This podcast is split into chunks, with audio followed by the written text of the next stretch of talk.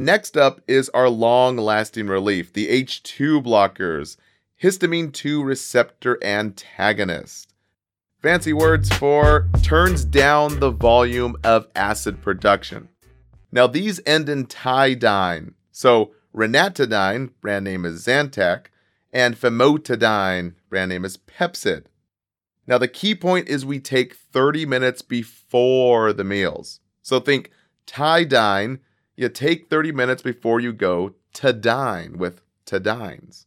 So, guys, it's given for GERD and ulcers, both duodenal and gastric. And it works by reducing those gastric secretions by blocking H2 receptors in the stomach. And a big patient education here. We do not overeat, no stress, or basically stress reduction, no smoking, and no NSAIDs, which leads to GI bleeding. Now for the famous PPIs, the proton pump inhibitors, ending in prazole, like omeprazole, brand name Prilosec, or esomeprazole, brand name Nexium, and the famous pantoprazole, brand name Protonix. Now the key points are the three P's of prazoles. P for prevents holes. So guys, a key word here is stress ulcer prophylaxis. P for porous bones.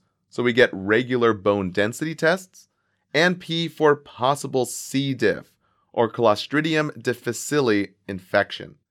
So, guys, the indication here is for heartburn and GERD, but mainly it's used for ulcer prophylaxis, especially in the hospital due to the hospital related stress. So, guys, nearly everyone in med surg usually gets put on a PPI. So, when a patient asks, Why am I on this med since I usually don't take this at home? Guys, the key word here is it helps prevent the development of an ulcer due to the stress of surgery or hospital stays.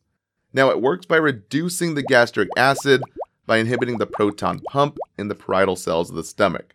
And once again, for reinforcement here, long term side effects. P for porous bones. Again, guys, write this down.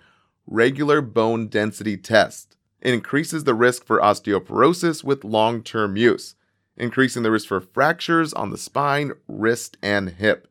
So, guys, always take calcium and vitamin D. And lastly, P for possible C. diff infections, since it suppresses the normal HCl in the stomach, which would normally control the intestinal bacteria.